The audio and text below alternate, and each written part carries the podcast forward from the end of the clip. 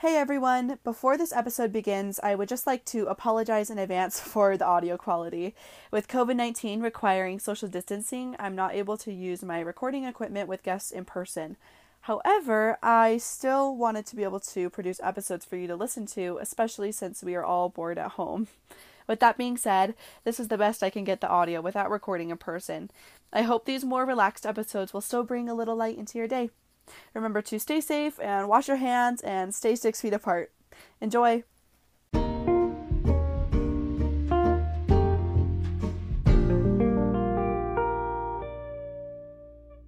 Welcome and thank you for listening to This Little Light of Mine. My name is Lauren, and you are listening to a series on formative stories that build people into who they are that will hopefully bring a little light into your day.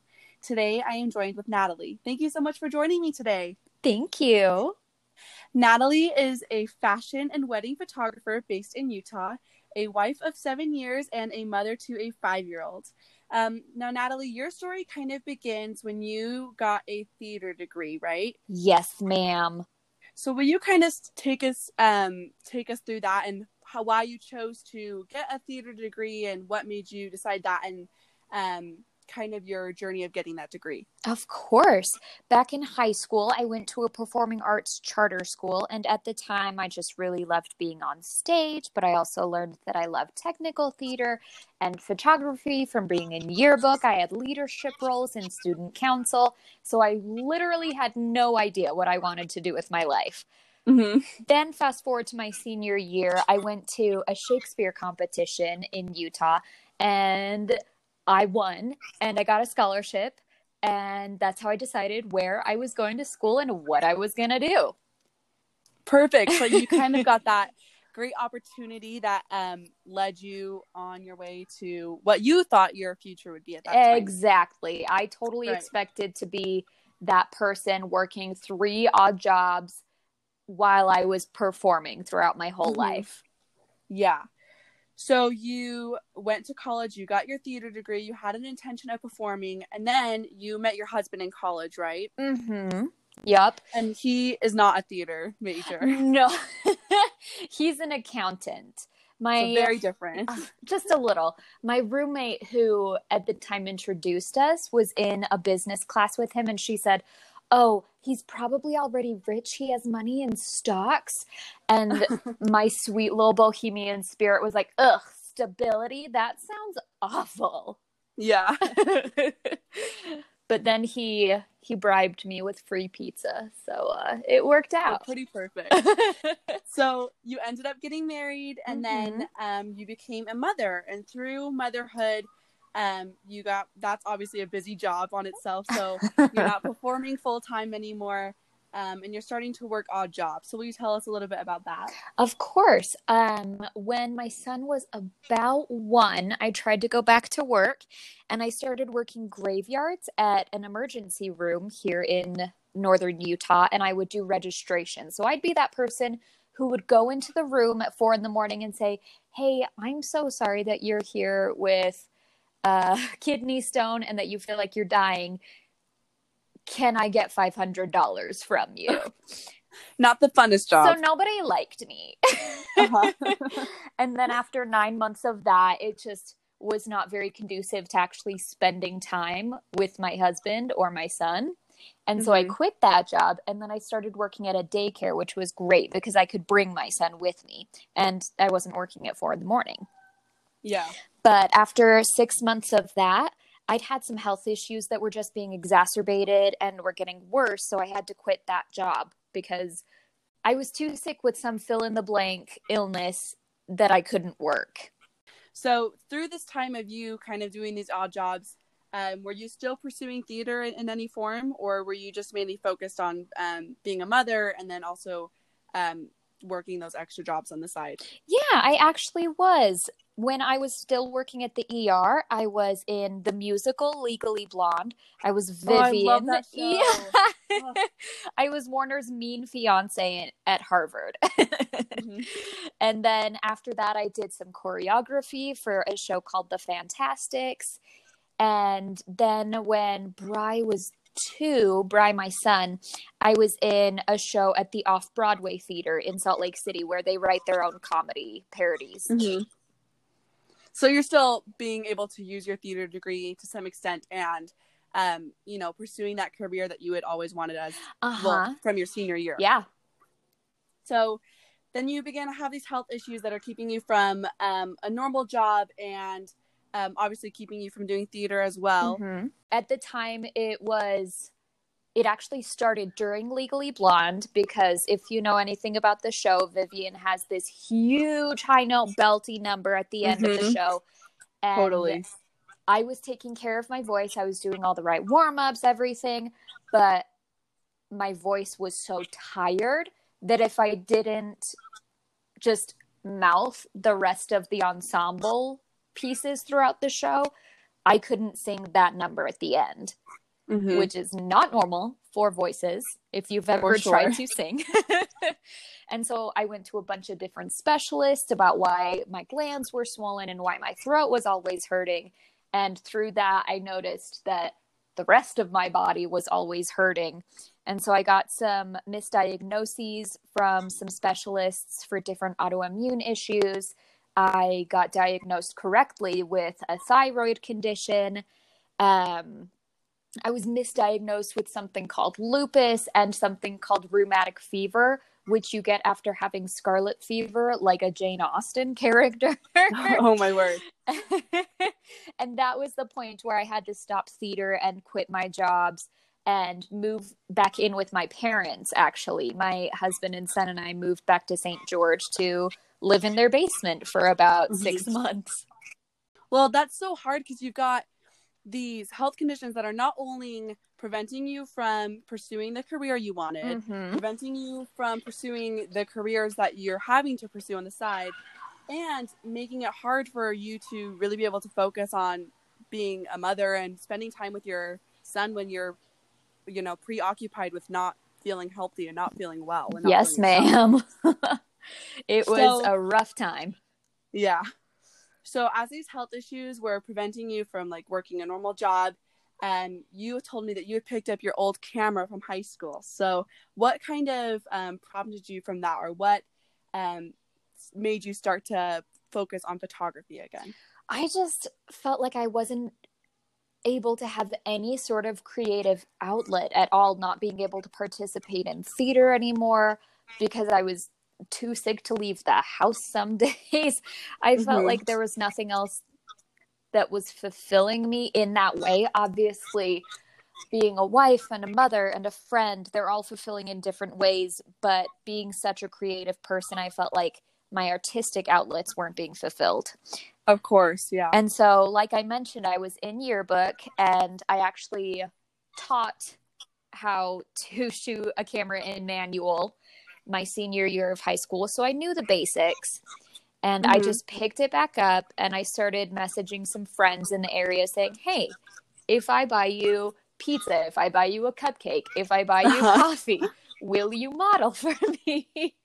and that actually started taking off really fast. And I started feeling super fulfilled and getting actually paid gigs from that, which was shocking. And within my first three months of picking my camera back up, I flew out to Chicago for three different paid shoots.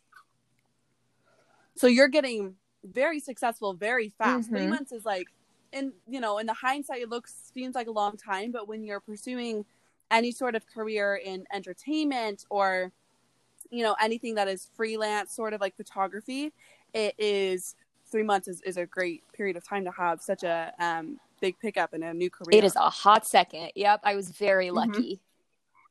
So, two years later now, at this point, you have your own photography business and you're shooting weddings and fashion. Um, what is your favorite thing about doing photography now that it is your main um, focus, along with motherhood and being a wife and a friend and all those other great things? Uh, I think that my favorite part about photography is something that was my favorite part about theater, and the reason why I started pursuing it to begin with is the ability to tell a story. I don't just try and take a picture that looks pretty or try to take a picture that has nice composition. I try to tell a story through the picture where you're going to look back on it in 50 years and remember the exact emotion and the exact moment in time. So you grew up wanting this career in theater and that was your main focus and then now your career is in photography. What skills do you think that you learned in theater um, have helped you in photography? Well, I think a big thing is improv. You have to be on your toes because especially on wedding days, you never know what's going to go wrong and something's going to go wrong. So, so sure. just like if somebody forgot their line or missed a cue coming on stage, being able to be that photographer who's really flexible and really able to keep keep the boat afloat. Mm-hmm. I don't know if that's a saying. but just being able dependable um that dependable photographer for couples is is very calming for them when they're already so frazzled. Mm-hmm. You get to be the constant in their life because you've already learned those skills on, you know, kind of faking it till you make exactly. it. Exactly. So, um, do you think that, like, looking back, do you think you were always destined to turn to photography, or um, do you still kind of have a part of you that wishes that you were pursuing theater as a full time career? Hmm. Love it. I think that a part of me was always destined to be a photographer because even from the time of being 12 years old, I was that 12 year old who was following my family around Disneyland saying, Stop, pose, this tree in Adventureland is perfect.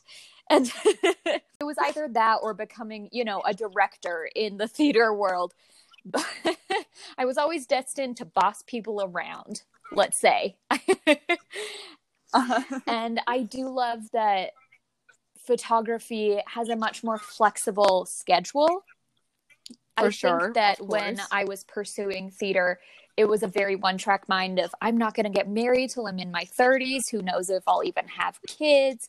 But being able to have that family and be a parent and be able to still have a creative, artistic, fulfilling career that isn't mm-hmm. keeping me away 16 hours a day it's not something that i yeah. ever thought i'd be able to have so yeah i'm very grateful for photography mm-hmm.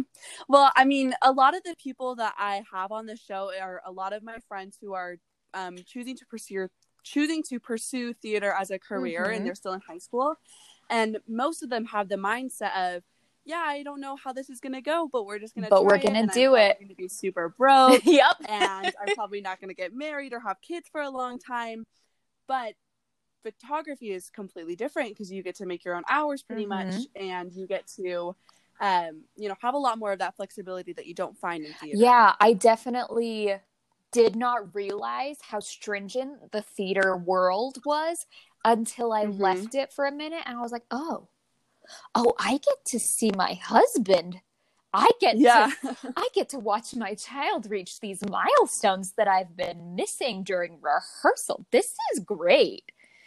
And yeah. I am not saying that theater is bad in any way. I still love it, but it takes a very mm-hmm. certain kind of lifestyle that Yeah, it takes a toll. Yeah. Sure. and since I have other commitments in my life where it's not just my one love of theater now, I'm really mm-hmm. I'm grateful. I will always love theater, but I am grateful for the schedule that photography provides me.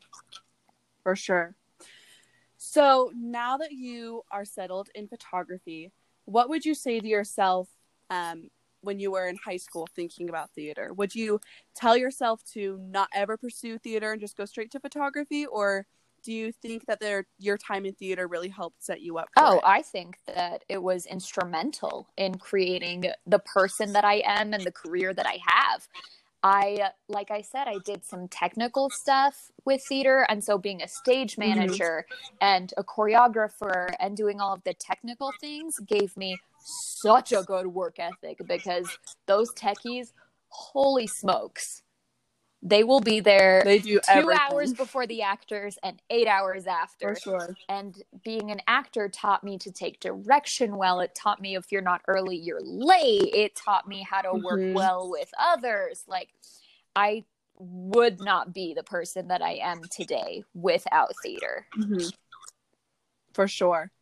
Um, now, again, through this journey of you finding photography, you did struggle with your health, and um, I'm sure that some poor mentality came with that of being very frustrated. And what would you say to yourself um, while you were kind of going through that hard transition? Oh, uh, a lot. I, um, I think the biggest one would be don't be fatalistic. This is not a forever issue.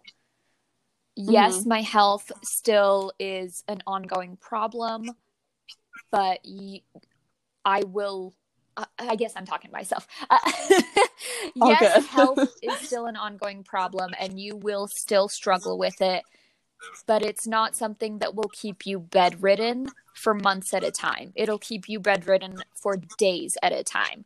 And you will learn mm-hmm. how to best listen to your body and the type of diet that you need and the type of physical activity that you can handle. You will learn so much about yourself. So don't don't be scared and don't act like this is the end of your life. That's so cute. I love that. Thank you. Give myself some tough okay. love. uh-huh, for sure. Um, so throughout that kind of dark time in your life that we talked about, the anxieties that came with that, um, if you could say that one specific light, one positive thing came out of it, what would you say that is? Oh, um, oh, so much.